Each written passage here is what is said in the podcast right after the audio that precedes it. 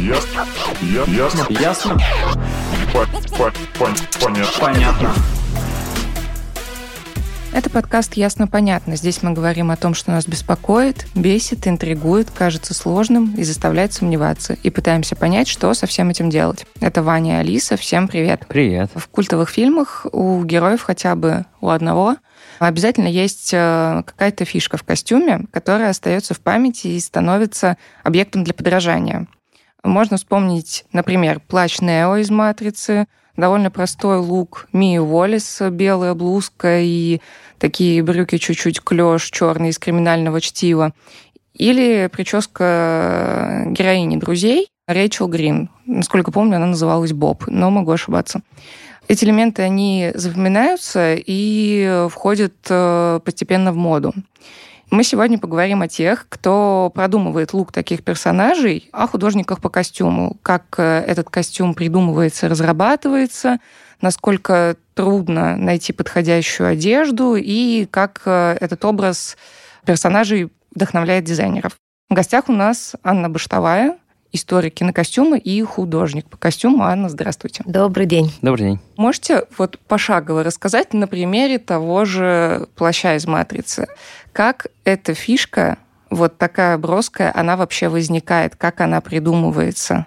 Это всегда что-то намеренное или это случайный такой выбор? Намеренное в плане, что сделаем сейчас, и оно станет культовым, в этом плане намеренно? Ну, вот, например, тот же плащ, который я упомянула, или вот этот лук, который у Тарантино у Мии Уоллес был. Как вообще продумывается костюм? Художнику по костюмам присылается сценарий или приносится распечатанный сценарий. В общем, самое-самое первое и главное – это получение сценария. И художник э, с ручкой с чашкой кофе, бокалом вина, сидит и очень внимательно читает этот сценарий. Значит, э, художник по костюмам Ким Барретт, если мы говорим о Нео и плаще, она, я думаю, в момент, когда она читала, что Нео практически летит над землей, парит и изгибается в какие-то невозможные формы для человека, скорее всего, она сделала себе пометку, что плащ в этот момент развивается. Я думаю так. То есть на самом деле происходит читка за читкой, за читкой, за читкой. Сначала ты просто читаешь, интересно тебе или нет, берешь ты этот сценарий или нет, да, потому что есть сценарии, которые я и другие художники не берут, потому что это не близко, ну просто это вот mm-hmm. не твое пальто, так скажем, да, если говорить о пальто Нео. Дальше ты уже, если тебе это близко, читаешь второй раз и пытаешься понять, где тебе персонажи близкие, понятны, понятно, что с ними делать, а где могут быть нюансы, да.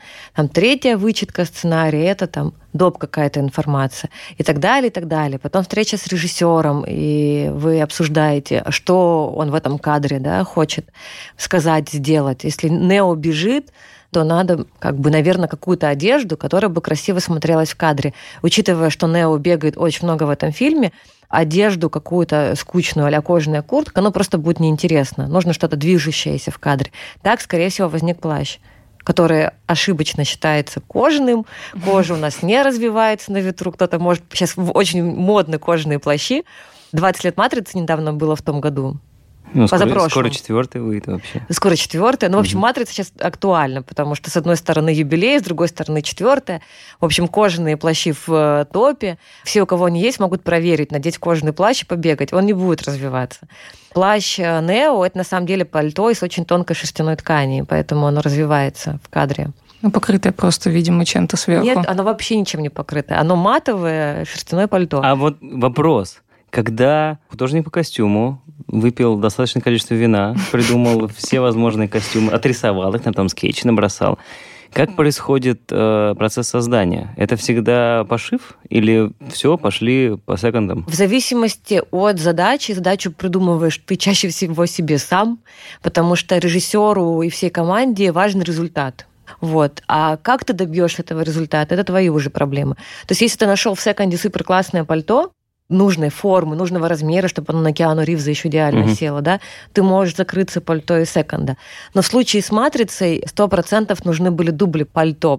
Что такое дубль, да, дубли костюма? Это значит, что костюм в какой-то момент должен рваться, Кино мы снимаем нелинейно в большинстве случаев, 99%. Это значит, что героя сначала убили, а потом он бегает живехонький, угу. да? То есть нужен дубль костюма, который залит кровью, а завтра утром нужен этот самый костюм чистый и красивый. Вот, например, в Джеймсе Бонде обычно до 60 дублей одного и того же костюма. 60 Ого. Э, этих э, одинаковых? Да, одинаковых абсолютно костюмов. А-а-а. Идентичных просто. А получается, что каждый костюмер, можно говорить, да? Нет. Блин, художник по костюму, хорошо. Костюмер – это человек, который работает в, банде, так скажем, художника по костюмам а, в его департаменте. Как лаборант, короче. Нет, у костюмера есть э, конкретные задачи отдельный. Костюмер следит за костюмом в кадре, за угу. костюмом... То есть он готовит... Ну, за сохранностью. Да, за сохранностью. Пришивает пуговички, отпаривает, обувь чистит. Ага.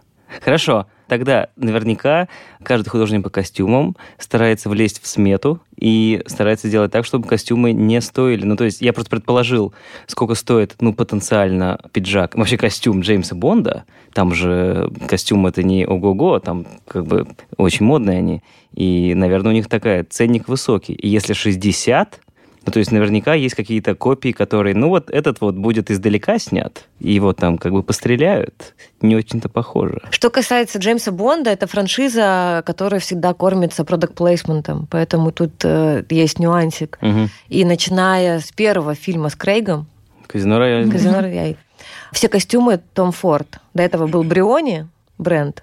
Но, в общем, мы всегда знаем, какие часы носит э, Джеймс на Бонд. Какой машине катается. На какой машине катается, да, потому да, что да. это продукт плейсмент. Какой бритвой бреется, Джилет очень долго был спонсором. Угу. Поэтому Тому Форду выгодно. Все костюмы Джеймса Бонда отшиваются на фабрике Тома Форда, угу. и крупно нам показывается лейбл в кадре. Ладно, Джеймс Бонд, окей, Том Форд, друзья Ким Барретт, например, возвращаемся к Нео. Ким Барретт нужно было влезть э, в бюджет, потому что буквально на коленке делали фильм. Насколько я знаю, Киану Ривз даже отказался от гонорара в пользу художников-постановщиков, чтобы mm-hmm. в кадре был жирный жир. Ну, то есть mm-hmm. он сказал, ладно, мне денег не надо, у меня все хорошо, давайте потратим на кино, потому что я в этот фильм верю. Mm-hmm. Ким Барретт говорит, что она делала, например, костюм Тринити был сделан э, из ПВХ.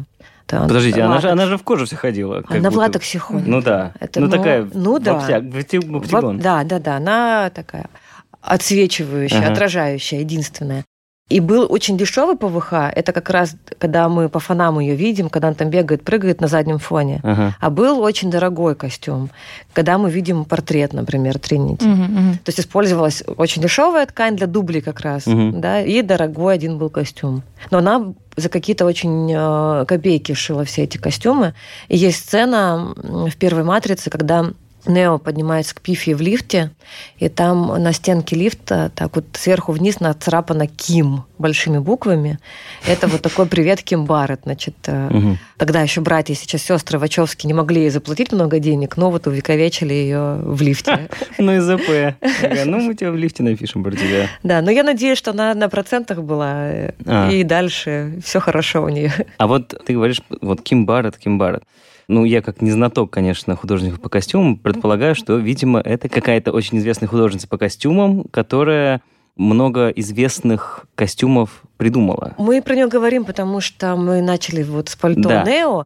Вообще она не топ-10, даже не топ-20. То есть ага. она, у нее первый фильм был «Ромео и Джульетта», потому что на австралийская, да, австралийская ага. художница по костюмам, Ромео Джульетта Баз Лурман тоже австралиец, сестры Вачовски австралийки, да, и она вот тоже из Австралии, в общем-то, там они в Сиднее все подружились, познакомились. Ну, там, может, других городов Между собой такой.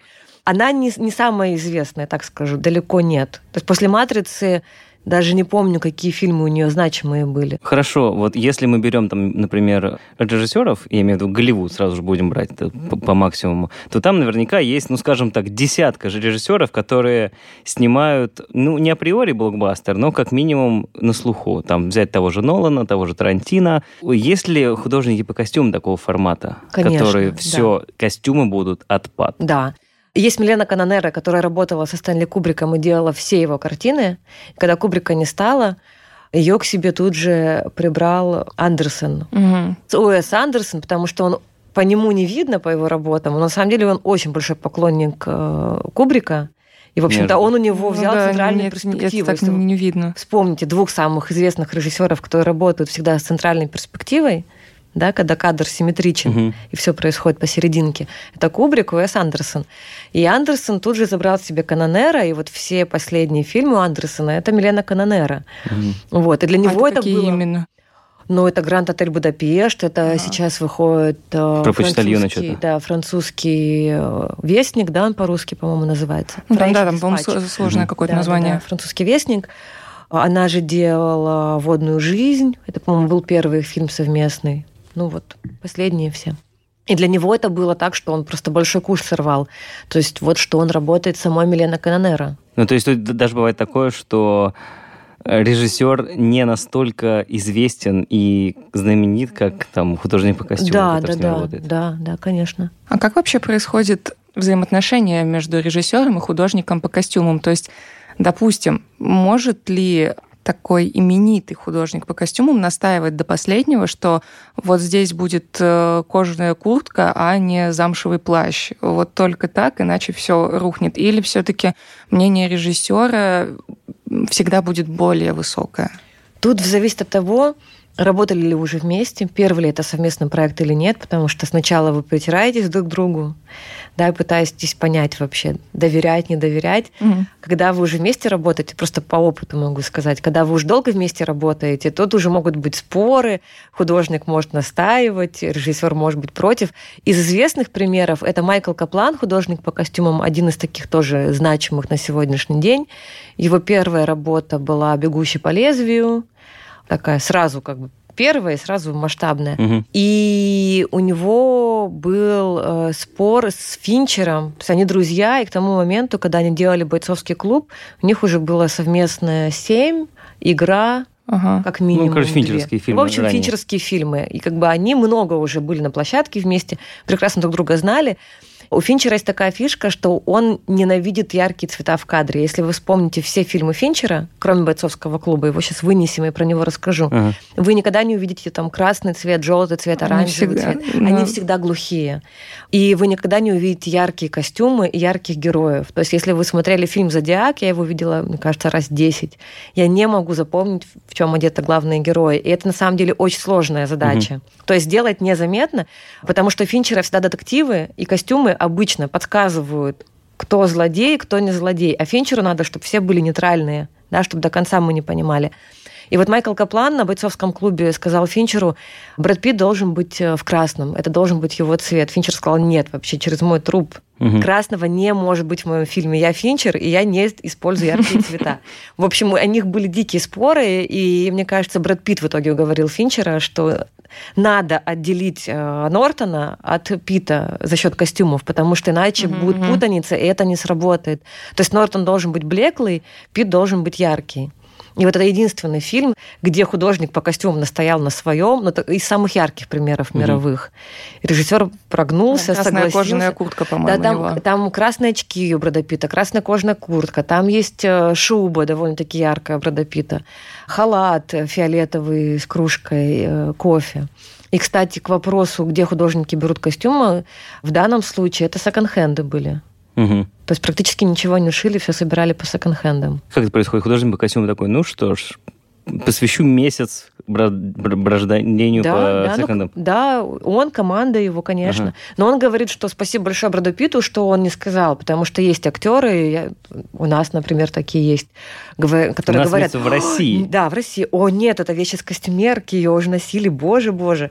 Как Ага. же я это надену? Вот. Он сказал, что Брэд Питт, как бы спасибо ему большое, то есть я приносила ему засаленные грязные вещи, и он говорил, да, класс. То, что надо. Да, то, что надо. А вот возвращаясь к истории про «Бегущего по лезвию», вот, собственно, этот э, художник по костюмам, который, я так понимаю, с Фичером потом работал, там, «Бегущий по лезвию» это же вообще 80-й, по-моему. 82-й. Да. По-моему, я это то ли читал, то ли это видел у вас в интервью, когда была какая-то фишка про то, что обычно все фильмы будущего, они про костюмы с будущим, а здесь было наоборот все сделано, и как будто бы именно это и сделало этот фильм таким уникальным. Но не только это, там, конечно, вообще основы киберпанка заложены в этом ну, фильме. это, это Но с точки Азимов. зрения костюма, да. да. Это как бы он-то там всё делал. Не, ну да, ну просто визуально никто Мгм. не делал до этого э, такие фильмы, я Мгм. имею в виду, там же стилистика, в общем-то, не только костюмов, да, Антиутопии. Ну, там киберпанк чистый. Вот. Да, по костюмам, да. То есть до этого все пытались э, сделать что-то очень э, странное и смешное. Если вы видели такую картину, как Джонни Мнемоник, например, mm-hmm. такая предтеча матрицы, там тоже Киану Ривз тоже пытается спасать мир. Там очень смешные костюмы. То есть там тоже костюмы будущего, но это все невозможно смотреть. Вот. А в «Бегущий по лезвию», да, Майкл Каплан обратился к сороковым. Обратился он к сороковым, потому что Blade Runner, «Бегущий по лезвию», построен визуально как э, фильмы нуар сороковых. Поэтому я говорю, что это уникальным был пример. Такого, ну, такого не делали а до этого. Это в смысле, он говорит, давайте сделаем нуар? Или режиссер такой говорит, давайте Нет, сделаем Каплану, нуар? Там был целый кастинг на художников по костюмам, и Каплану, и всем остальным выдали сценарий. Да, так сейчас происходит тоже. Mm-hmm. То есть на какой-то большой проект э, художников кастят. Да, вот художник читает сценарий и предлагает свои идеи. И Ридли Скотт говорит, что все художники, кроме Майка Каплана, начали придумывать фантазийные костюмы, а Майкл Каплан прочитал сценарий и сказал, так это же стилистический нуар. Идет дождь, э, весь свет у нас через э, лампы, прожектора, фонари, как в нуаровских фильмах. Да? В общем, такая атмосфера дарка, темноты. И вот он говорит, давайте обращаться к сороковым. И Ридли Скотт сказал, да, ты, ты прав абсолютно. Я так и задумываю это. Ну, мы вот сейчас э, говорим о фильмах, которые скорее выстрелили благодаря костюмам. А какие есть фильмы, которые плохой костюм, ну, можно сказать, погубил. Не бывает такого. Не бывает. Если фильм классный, ну, правда, если очень хорошая режиссура и классный фильм, и классный герой, это может быть хоть э, джинсы и майка. Это может быть ужасный костюм, нелепый костюм. Но если это классно подано... Ну, джинсы и майка не назовешь плохим выбором. Даже крепкий орешек. Если ты хочешь стать этим героем, ассоциироваться с этим героем, то ты наденешь плохой, плохой костюм, будешь в нем ходить и чувствовать себя этим классным героем. Все. Ну хорошо, но вы смотрели на какой-то фильм со своей профессиональной точки зрения.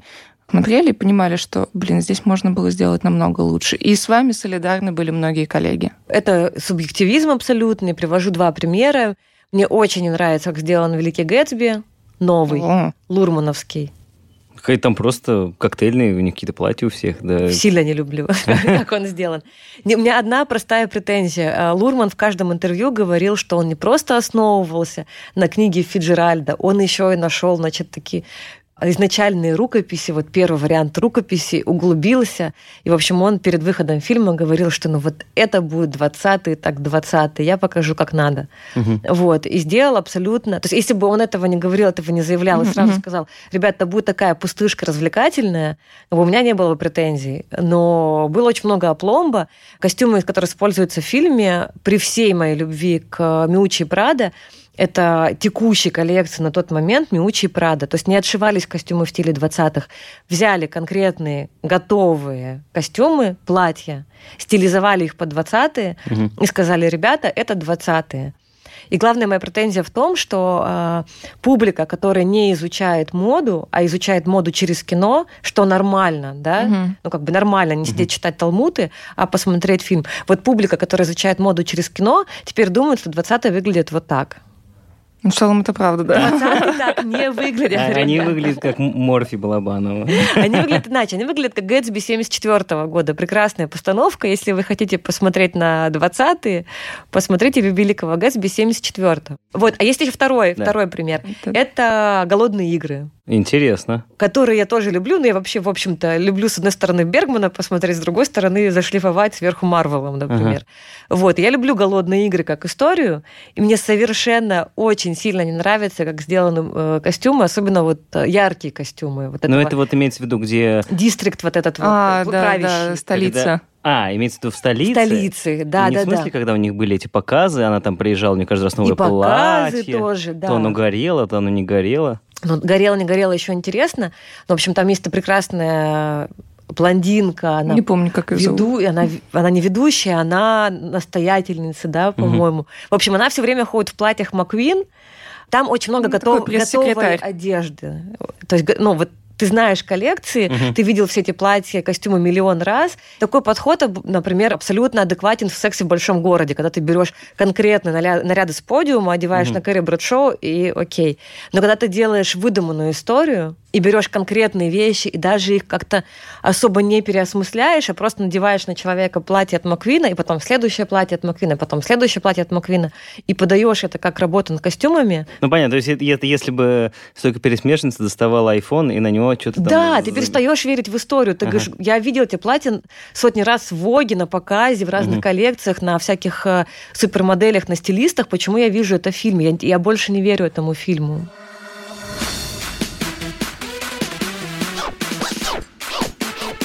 Ясно? Понятно. Сколько стоит самый дорогой костюм в кино? Сейчас на днях сказали, что самый дорогой костюм – это костюм в новой Дюне Вильнева, прибытие мамы Тимати Шаломе. Вот когда она прибывает в таком костюме золотисто-охровом. А, когда они только при- прибыли на Дюну, Да, э, и у нее еще там как будто бы цепи на лице. Вот эти цепи – это тонкая, тонкая работа из бисера, то есть они все сплетены из бисера. Ага. И, в общем, этот костюм шло три месяца. Но художница по костюмам не говорит э, затраты, но она говорит, судя по всему, это само- самый дорогой костюм в истории кино. Интересно. Хорошо. Она не говорит цену, как известная цена самого дорогого костюма. Ну, вы знаете, например, был такой супергеройский фильм «Шазам», такой, Ага. да, полудетский, в общем, DC, по-моему, это не Марвел. Вот один костюм, насколько я знаю, самого Шазама, у него на груди светится вот его логотип этого Ага. супергероя. Вот один костюм обошелся в 1 миллион долларов. Не кисло. Их, по-моему, у него 8, он их сменяет. И они все вот по Они все, по, да? да, стоят 1 миллион. Это помимо всех остальных костюмов в этом фильме. Мгм. Миллион долларов, даже не рублей, долларов. Ну, то есть, как бы это считается прям дорого за костюм, да? Ну, как вы думаете? Я, нет, я нет, считаю, конечно, что очень конечно, дорого. если сравнивать э, с костюмом из бойцовского клуба, из секонда, наверное, там, конечно, Я считаю, что на подешевле. миллион долларов можно кино снять, например, в просто вот России. интересно, ну то есть одно снимать, конечно, такие фильмы более реальные, а, наверное, все-таки фантастические фильмы, они подразумевают работу над костюмом, ну, не самую дешевую. Вряд ли кто-то будет ходить в, в костюме из коробок там. Ну, то есть я думаю, что марвеловские фильмы, они все, там, костюмы э, стоят как автомобиль. Да, да. Но они окупаются. Поэтому. А Шазам не окупился? Не, я думаю, что Ну, даже окупился. костюм не окупил. Да, окупился, скорее всего. Здесь в таком случае, на самом деле, интересно просто, какие костюмы дороже? Те, что из прошлого, и для кино про прошлое, или для кино про будущее? Мне кажется, нет такого прям разграничения. Потому что если взять Голливуд, золотой эра Голливуда, да, она не зря золотая, деньги тратились колоссальные. Когда ты смотришь бюджет на костюмы поющих э, под дождем, например, там картины Гильда, фильмов Мерлин Монро, там художники э, нормально бюджет осваивали. Ну, то есть там какие-то... На тот момент были очень большие деньги, и это были такие кутюрные, дорогие платья, если мы говорим про женские костюмы.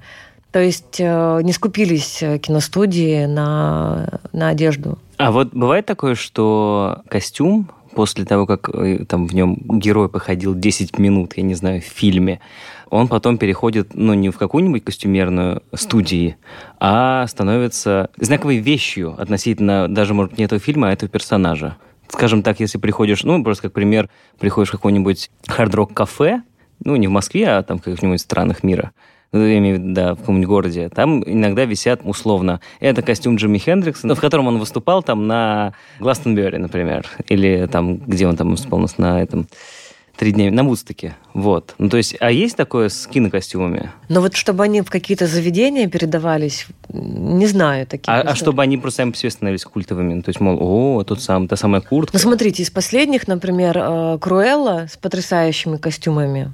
По контракту актриса забрала себе все костюмы. То есть это ее собственность. Я подозреваю, что потом они будут стоить очень дорого, и она потом их Неплохо. А, куда-нибудь коллекционером. Да, Ага. как, как вложение. На самом деле очень много костюмов работает как вложение. Частные коллекционеры их выкупают. Это мы говорим, например, о костюмах волшебника страны Оз. Туфельки вот эти вот Дороти, их несколько штук, да, они коллекционные, и за ними там все охотятся. Одни из них, например, у Ди Каприо, я знаю, хранятся. Подожди, все это мы имеем в виду... Их несколько, Дубли, да? Их, да, их несколько дублей. Я имею в виду, охотятся все, это вот люди, которые коллекционируют костюмы. Да, и обычно они коллекционируют их как предметы искусства, то есть как вложения, как Ага. картины. куплю сейчас э, платье Мерлин Монро, продам через 20 лет на аукционе в 20 раз дороже. Мгм. Такое существует. У нас, например, в нашей киноиндустрии, к сожалению, мы только недавно стали осознавать, что вот в Советском, в Советском Союзе у нас действительно были костюмы так костюмы, да, но Мосфильм их в большинстве случаев не сохранил. Потом начали реставрировать в 90-е нулевые, нулевые скорее. А почему они не сохранялись, куда они Потому девались? что они были собственностью Мосфильма. То есть, например, костюмы, которые были в сказках «Птушко», это сказки, которые вы, скорее всего, все видели в детстве. Это «Алые паруса» он снимал, «Конька-горбунька» какого-нибудь, сказка царе Салтане. Там очень красивые костюмы. Но так как это делалось на деньги Мосфильма, то эти костюмы потом отдавались Мосфильму, и следующее поколение художников делали с ними все что угодно. То есть брали очень Мгм. красивый кафтан царя Салтана, например, и им надо было его, не знаю, обрезать и в каком-нибудь следующем фильме использовать. Вот Мгм. они его кромсали и пускали Ну, дальше. Просто все перешивали. Просто все перешивали. То есть это не считалось, да, что какое-то там произведение искусства, какая-то ценность. А сейчас, условно, если костюмы э, не забрал исполнитель роли, в котором, э, собственно, это все делал, а они остались на студии, их не э, используют еще раз? Если это не статисты, опять же. Если это костюм главного героя, который очень запоминается, да, например, если это платье Киры Найтли из «Искупления», да, зеленое Мгм. платье, которое сейчас топ-5 самых знаменитых платьев э, в кино, да, вот, то, скорее всего, его странно где-то еще раз использовать, потому что оно, оно очень запоминающееся, и о нем уже все написали, да. Если это какое-то платье э, по фонам какой-нибудь статистки, то есть прям подборы в интернете, это все легко найти, платье, в которое кочуют из фильма в фильм. Мгм. Да, потому что ты приходишь на киностудию, тебе надо одеть групповку в стиле 30-х. Вот ты идешь даже нас так на, Мос- на Мосфильме можно прийти. Вот идешь в отделение, где висят все костюмы из 30-х, и подбираешь, да. И это костюмы из предыдущих фильмов, естественно. А если мы заговорили все-таки про какие-то культовые костюмы, то они, как правило, просто либо уходят с молотка, я так понимаю, либо их забирает себе актер. Как это происходит? В зависимости от контракта. То есть я так понимаю, что договариваются на берегу, как это происходит. Либо в музее они сразу идут, либо Типа музей они... поле чудес, типа такой? в музее студии. Ага. Либо они э, катаются по миру с выставкой, например, как «Аббатство Даунтон», да, культовый британский сериал. Они после завершения сериала взяли все эти костюмы и сделали прекрасную выставку. До нас она должна была доехать, вот не доехала. Мгм. По-моему, 18-19 год они колесили с ней по всему миру отлично. Получается, в Советском Союзе все наши костюмы, грубо говоря, отправлялись в утиль. Их перешивали, еще что-то с ними И они делали. отправлялись в костюмерку, в костюмерку компании. Снимались на Ленфильме, в костюмерку Ленфильма. Снимались на Мосфильме. В общем-то, они не становились какой-то реликвией. Мгм. А сейчас это как-то меняется именно в России? Ну, то есть, э, можно ли увидеть такое? Просто не могу пример привести российского фильма, в котором такие костюмы в современном, чтобы костюм стал произведением искусства. Но вообще сейчас это Свит- уже... Свитер Антона Городецкого. Вот, кстати. И, например, да, костюмы Почему Данила дозоров. Бодрова, почему Антона Городецкого? Обычно свитер, тут же Бодров идет.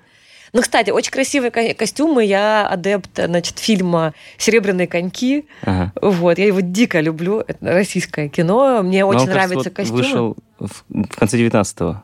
Или вот в 20 году. Я его, честно говоря, смотрела на предпросмотре в 19-м, но Да. тогда его не выпустили. Я помню, выпустили в итоге в его, по-моему, в было. 2020-м, да. Мгм. То есть он долго был на постпродакшене. Костюмы эти все хранятся в, я так понимаю, в личной костюмерке Татьяны Потрохальцевой, которая делала все эти костюмы. Вот мы, я сейчас мельком сказала про Данила Бодрова. Мгм. Это художница по костюмам э, Надежда Васильева. У нее есть своя костюмерка в Санкт-Петербурге. Она же делала Матильду, например. Я так понимаю, что вот, опять же, да, про русские фильмы. Костюмы из Матильды поехали с выставкой по России, вернулись. И я так понимаю, что эти костюмы у нее хранятся. Мгм. То есть это договаривается на берегу. На То есть- каких условиях вы дальше работаете? То есть, условно, костюмер такой, делаю костюмы, вот такой вот оклад, но еще условие, что костюмы все оставляю Я себе. думаю, что так это происходит, да. А вот эм, вы упомянули топ-5 платьев кино. А реально есть такие рейтинги, вот э, как топ-5 платьев там, кино за последние 50 лет? Или Ну, это все чисто... Есть, конечно, такие рейтинги, да. И какой считается самым красивым платьем? Но они считаются не самым красивым, самые Ну, самым платья. Самые известным. известные. Самое известное платье до сих пор уже 90 лет зеленое платье Скарлетта Хары которые... Занесенных ветром. Да, и шторы, которые якобы шиты. При том, что Планк, это художник по костюмам, который это платье делал, и который вообще работал на «Унесенных ветром», он говорил, что это не самая большая великая его работа, но он говорил, что я понимаю, что это платье останется в истории и, пожалуй, будет самым известным платьем в истории кино. Mm-hmm. Говорил он в сороковых.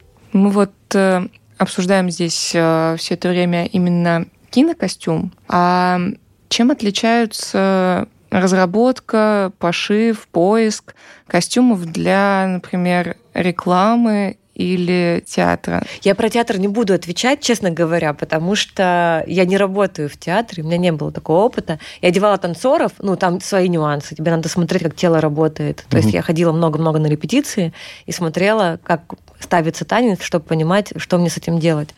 Как я понимаю, в театрах у тебя более крупнее мазки, потому что зритель близко не видит. Да?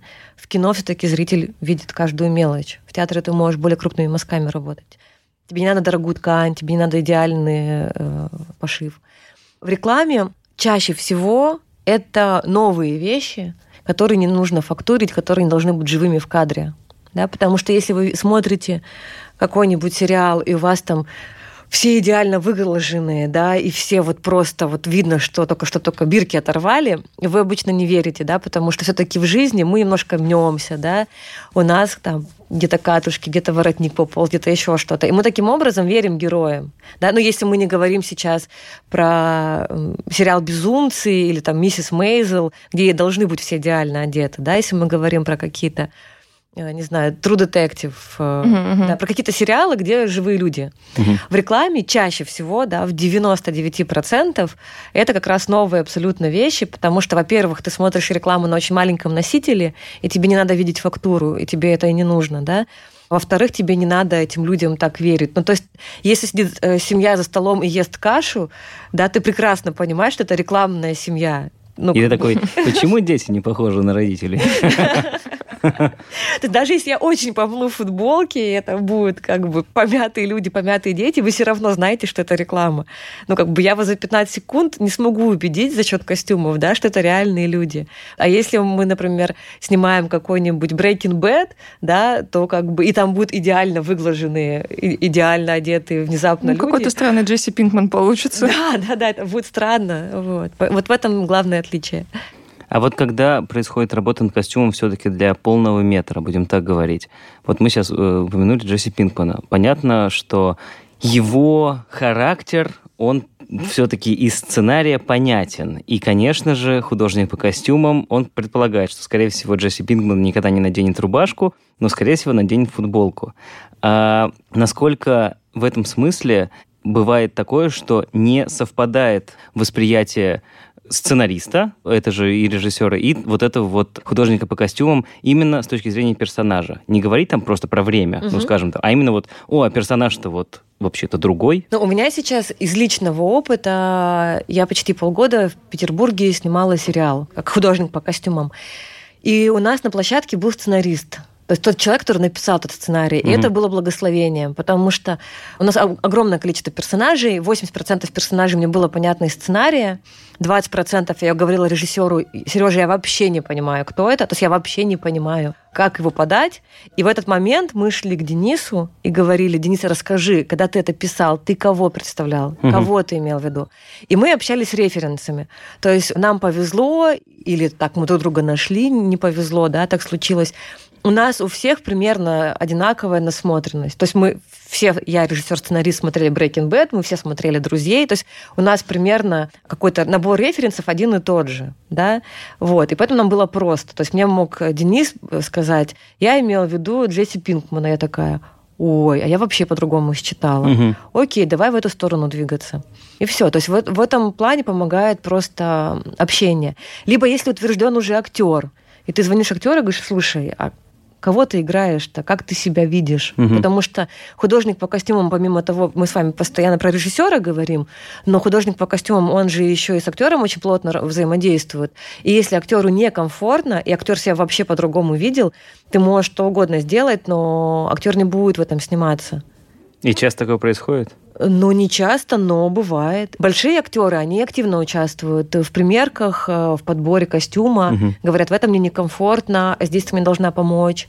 Поэтому тут помимо режиссера-сценариста еще нюансы. Ну, то есть это не какой-то отказ из-за просто какого-то там вредного характера. Это всегда именно я вот в этом пиджаке чувствую себя вообще не в своей тарелке, я не в роли. Мне Да. нужна футболка. Да. У меня было, например, с Розой Хайрулиной, что я придумала ей образ, он мне безумно нравился. Я сделала прям большой подбор красивых, дорогих костюмов, украшений, я неделю собирала. И была уверена, что Роза придет и скажет, боже, как все прекрасно. Пришла Роза, сказала, я вообще это не буду надевать, это все мимо, мне все не нравится. Вот, и мы с ней э, переосмысляли, перепродумывали костюмы полностью. Я где-то читал, э, что Олег Даль в свое время все костюмы своих персонажей всегда подбирал сам, потому что якобы у него было даже дома очень много одежды, и откуда-то он доставал, видимо, фарцованную. С точки зрения современных персонажей и вообще актеров, есть ли такая практика, что актер прочитал, такой, все, там, я не знаю, ну тот же Брэд Питт условный, такой, для «Однажды в Голливуде» я э, прочитал своего персонажа, вот, все, джинсы, футболка, рубашка, больше я ничего не буду надевать. Или все-таки художник по костюмам, он не выпиливается из этого процесса? Я думаю, очень индивидуально здесь все. По опыту есть актеры, которые полностью доверяют, даже если им очень не нравится, Мгм. они говорят, окей, давай, я надену и посмотрим. И бывает, что человек надевает и такой, хм, интересно, дай-ка я похожу в этом. Мгм. А бывают вот те, которые просто см- смотрят на, на подбор на вешалке и говорят, я даже одевать не буду. Надевать. Все, не мое. Сто процентов. Не мое, я в этом не пойду. Очень индивидуально. Есть актеры, которые говорят, «О, у меня вот то, что ты хочешь, у меня такое дома висит. А, такое тоже бывает, да? Да, бывает, бывает, да. У меня такое дома висит, я сфотографируюсь, пришлю тебе. Ага. Вообще, не парься. А бывает еще такое, что персонаж забирает, ну там, не знаю, условно Нео, забирает пальто и потом ходит по городу. Бывают те, кто очень хотят э, что-нибудь себе забрать. У нас, например, вот на сериале Гоша Куценко каждый раз забирал шапки, которые я приносила. Потому что я приносила для- других персонажей, да, у нас было холодно, мы снимали в Питере, и у нас ночные были смены в большинстве случаев, то есть из 60 смен 50 было ночных. Мгм. Питер э, даже летом э, ночью он прохладный. И я совсем для других персонажей приносила шапки, какие-то потом находила их, они там шапки секонда, из удельного рынка, добытые, не просто где-то купленные. Гоша говорил, о, классная шапка, я сейчас вот ее надену, просто походить на площадке между дублями, и уезжал в ней. И, в общем, это была бесконечная история. Я потом видела, как он в сторис э, хвастается, что у него классная, классная шапка. Ну, есть, есть те, кто э, смотрят и говорят, очень хочу эту вещь, э, как бы ее мне выкупить, Мгм. забрать. А, то есть это такое тоже бывает, да? Да, конечно, конечно. Нет, по контракту она уходит к костюмеру. Так что тебе ничего. По контракту все уходит продакшену в А. большинстве Но случаев. это в России име- имеется в виду, да? Да, я думаю, что везде. А случаи, когда актер сливался с костюмом, то есть он настолько сливался со своим героем, что вот прям копировал его стиль, вообще бывали? Недавно у меня такое было. Я забыла фамилию актера. Ну, не суть. В общем, я придумала ему образ, кожаная куртка, красная кожаная куртка. Как раз у меня был в голове прототипом э, Брэд Питт Мгм. из бойцовского клуба. Дёрден. Дёрден, Тайлер Дёрден, да. И, в общем, я это принесла, все там кожаные браслеты, кожаную куртку придумала, мне так все нравилось. Я принесла, мне актер сказал, так я так же в жизни одеваюсь. И дальше было интересно, потому что он сказал, я не хочу повторяться. То есть в большинстве случаев, если ты повторяешь то, как актер ходит в жизни, им скучно. Мгм. Ну, актеры не зря актеры, им хочется лицедействовать, им хочется перевоплощаться. Вот. И очень часто актер говорит, если ты прям попадаешь, он говорит, классно, что ты попала, не знаю мой гардероб. А теперь давай придумаем все заново, потому что так я хожу в жизни, мне неинтересно это играть, я хочу играть что-то другое. На сопротивление это называется. Я хочу роль на сопротивление. Давай придумаем вообще то, что я бы никогда не надел. А есть, ну давайте тогда возьмем тот же Голливуд, именно такой формат актеров, которые, как правило, в те, которые они э, в фильмах, вообще не такие, как они в э, жизни. По костюму или... Да, да, да. По костюму, Просто я вот да. представляю, например, почему-то у меня все время в голове сейчас сидит Джаред Лето. Мгм. И я просто понимаю, что он что на улице ходит, что в фильмах ходит. Он как будто бы просто всегда вышел с обложки какой-то всегда. Ну, есть такое, да. Но я думаю, слушайте, Джим Керри, ну это известный факт, да, что в жизни он грустный клоун, который в футболках там и в джинсах. Туда же Киану Ривз, да, который в жизни ходит э, там в пятнах, угу. в порванных джинсах, не следит за одеждой, а в кино обычно его более-менее одинаково, кстати, одевают. Но, тем не... ну, он везде ну, да, Джон Вик, понятно. Такой он, да, у себя вытянут, вытянутого силуэта, это всегда угу. водолазки, приталенные рубашки, футболки, да, что-то очень плотно сидящее на нем. Ну, а женские персонажи? Вот мне кажется, я как-то раз видел подборку снимков папарацци э, Елены Боэн Картер. Вот я тоже сейчас первую... И она такая очень интересно выглядит в жизни, скажем так. Я подумал, что она это так после, после каких-нибудь фильмов стал, да, буду все подряд на себя надевать просто и все.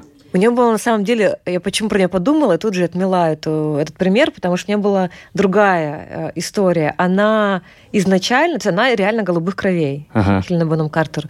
У нее там какие-то мэры, пэры, э, то есть она, правда, аристократка английская. И она с детства одевалась э, как героиня Тима Бертона. То есть они не зря потом поженились, потому что она абсолютно как Тим Бертон, только женского воплощения. Она всегда одевалась очень странно. Но в кино, если вы посмотрите фильмографию до бойцовского клуба, она всегда играла благородных девиц. Всегда. Офелию, значит, там, и так далее, и тому подобное. То есть очень аккуратная девочка, такая не бандитка, приличная, в общем, прилизанная, с укладкой. А в жизни она была абсолютно оторвой. Такая подруга да. Вивьен Вествуд, гранж, рок-н-ролл. Вот. И до бойцовского клуба ее вот это преследовала история, что в жизни она гранж, а в кино она абсолютно приличная дама. А, вот, а начиная... потом убила, убила дядю Гарри Поттера. Да, потом все у нее, наоборот, сложилось. На что в жизни, что в кино примерно одинаковое. А если мы говорим о работе художника по костюмам сейчас, скажем так, когда можно на Пинтересте накидать мудборд, когда можно, не знаю, взять там условно картинки и просто их собрать где-нибудь в фигме в какой-нибудь и отправить эту доску режиссерам. И, например, ну, 70-е годы или даже 80-е, да даже, наверное, 90-е. В чем основное отличие работы? Если оно, конечно, есть. Ну, вот вы только что проговорили. Ну, вот если хорошо, не брать Pinterest, ладно, тут понятно. Как раньше э, художники по костюмам брали референсы? Журналы, эскизы. То есть они, грубо, грубо говоря, они все от руки фигачили, что-то такое вот примерно. Да, да, да. да. Что-то такое. А журналы, то есть брали там, вырезали? Ну, конечно, да. Ну, например, художница по костюмам, которая делала Покровские ворота, там же у нас снимались в 80-е они, да, если правильно помню, а действие в 50-х разворачивается. Угу. То есть она брала подборку журналов из 50-х советских, что-то отрисовывала угу. там себе, да, где-то. То есть, возможно, это были эскизы, но это были перерисовки журналов, потому что тебе надо изучить был период времени, если ты сидел в библиотеке, что-то отрисовывал. Блин, их еще найти надо было. Конечно, надо было еще найти. Сейчас все быстрее. А да? если мы, например, из 80-х сделать 50-е еще можно, угу. а вот из 80-х сделать средневековье, к примеру? Там просто какой-то собирательный образ рыцаря. Ну почему? Ты идешь и э, опять берешь книгу, изучаешь э, историю костюма. Наша история костюма давно известна, не только сейчас. Смотришь э, историю костюма средневековья. А нужно ли художнику по костюму знать историю костюма вот так прям? Ему говорят, 1800 60-й. Он такой, ну, сорочка, там. Ну, вообще профессия художник по костюмам такая профессия, где ты учишься до конца жизни. Вот угу. абсолютно сто процентов. Потому что все это знать невозможно, разбираться да, абсолютно во всех направлениях, веках, потому что 1860-й где? В России, во Франции, в Японии, угу. в Австралии, да, оп, и вообще абсолютно четыре разных будет костюма. И это все знать невозможно. Выучил Россию, у тебя не охвачена Япония выучил Японию, у тебя Африка не затронута. Но это, конечно, добавляет тебе сильно плюсов, да, если ты знаешь период времени, если ты хотя бы 20 век знаешь, ты уже можешь более-менее на одном языке говорить э, с кем-то профессиональным. Потому что очень часто те же режиссеры, сценаристы, они тоже не знают историю костюма, да, они не знают, как 17 век выглядит, они тебе здесь больше доверяют. Угу. Вот. Но если ты не знаешь 20 век, и тебе говорят, а давай сделаем персонажи, как будто бы это Хамфри Богарт в Касабланке, да, ну, давай сделаем сороковые. И вот если этого ты не знаешь, потому что это элементарная вещь, да, тут уже как бы к тебе вопросики. Угу. Очень частая история, когда стилисты такие, все, я придумал, я художник по костюмам. А дальше как бы копаешь, и человек... э, Ну, ко мне такие приходят, например, ассистенты, да, говорят, хочу быть художником по костюмам, изучать ничего не хочу. Мгм. Странный подход, как мне кажется. В общем, мама сказала, что я красиво одеваюсь. Я решил, что я художник по костюмам. Хорошо. Топ-5 фильмов. Ладно, не топ, просто 5 фильмов для любого начинающего художника по костюмам, по которым вот как минимум, узная костюмы из этих фильмов, не знаю, проработав их в голове, насмотревшись этих фильмов по 150 раз, ты хоть какое-то э, будешь иметь представление о, и о работе, и, конечно, и о костюме. Давайте сериалы это будет. Хорошо. Фильмы маленький формат для этого. Миссис Мейзел 50-е. При том, что сериал дает нам представление как о верхнем э, эстаде, так и о нижнем эстаде, что очень хорошо, потому что была уже разница в прослойках. Если вы смотрели «Миссис Мейзел», то дома Первый она... сезон. Ну, вот первый сезон достаточно. Она дома ходит в платьях милук, силуэта 50-го, а когда она идет стендапы свои читать, она переодевается в брючки, потому что есть какая-то такая идея, что брючек еще не было, никто в них не ходил. Нет, э, как бы уже ходили, просто это была разная прослойка населения. Она вот в брючках э, идет и в тренче читать свои стендапы, да? Сериал «Винил» про 70-е, который, к сожалению, не продлили на второй сезон. Так а все, там все закончилось, все красиво. А, 60-е пропустила «Безумцы» обязательно. Ага. Обязательно «Безумцы». То есть это мы затронули сейчас, что с вами 50-е, 60-е, 70-е. Но это все Америка. Это все Америка. Ну, пусть будет «Почему женщины убивают». Там три времени как раз. Да, первый сезон. Там 60-е, 80-е и современность, насколько я помню. Там прекрасные 80-е с Луси Лью вот в этих всех пиджаках Ладно, огромных. тогда еще надо про 90-е что-то. Сериал про 90-е. Сейчас так, 90-е.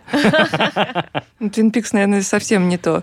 Ну вот Твин Пикс первый тоже, что приходит в голову, но Линч так любит золотую эру Голливуда, что у него все девушки в сериале выглядят как 50-е. Это да. На самом деле там и прически, мейк, и силуэты в одежде это 50-е чистые. Поэтому тут такая обманка. Сериал про 90 это хороший, кстати, вопрос. Сериал про 90-е. А Друзья. Я ребята. тоже о них подумала. Друзья, конечно. Ну и нулевые секс в большом городе, да. Кажется, мы все обсудили. Я после этого выпуска рекомендую нашим слушателям еще эпизод «Ясно, понятно» про винтаж. В нем мы тоже много обсуждали одежду разных эпох. Причем э, такую одежду вы можете у себя на полке найти. Выпуск э, можно найти у нас на сайте по названию «Сокровища на антресолях». Что такое винтаж и где его найти. Я напомню, в гостях у нас сегодня Анна Баштовая, историк кинокостюма и художник по костюму. Спасибо вам большое, Анна. Спасибо большое, ребята. Спасибо вам. С вами были Ваня и Алиса. Всем пока. Пока. Ясно. Ясно. Ясно? По- по- пон- Понятно. Понятно. 19, 15, 23, 23. Ясно. Понятно. Подписывайтесь на подкаст на сайте ria.ru в приложениях подкаст с Web Store и Google Play. Комментируйте и делитесь с друзьями.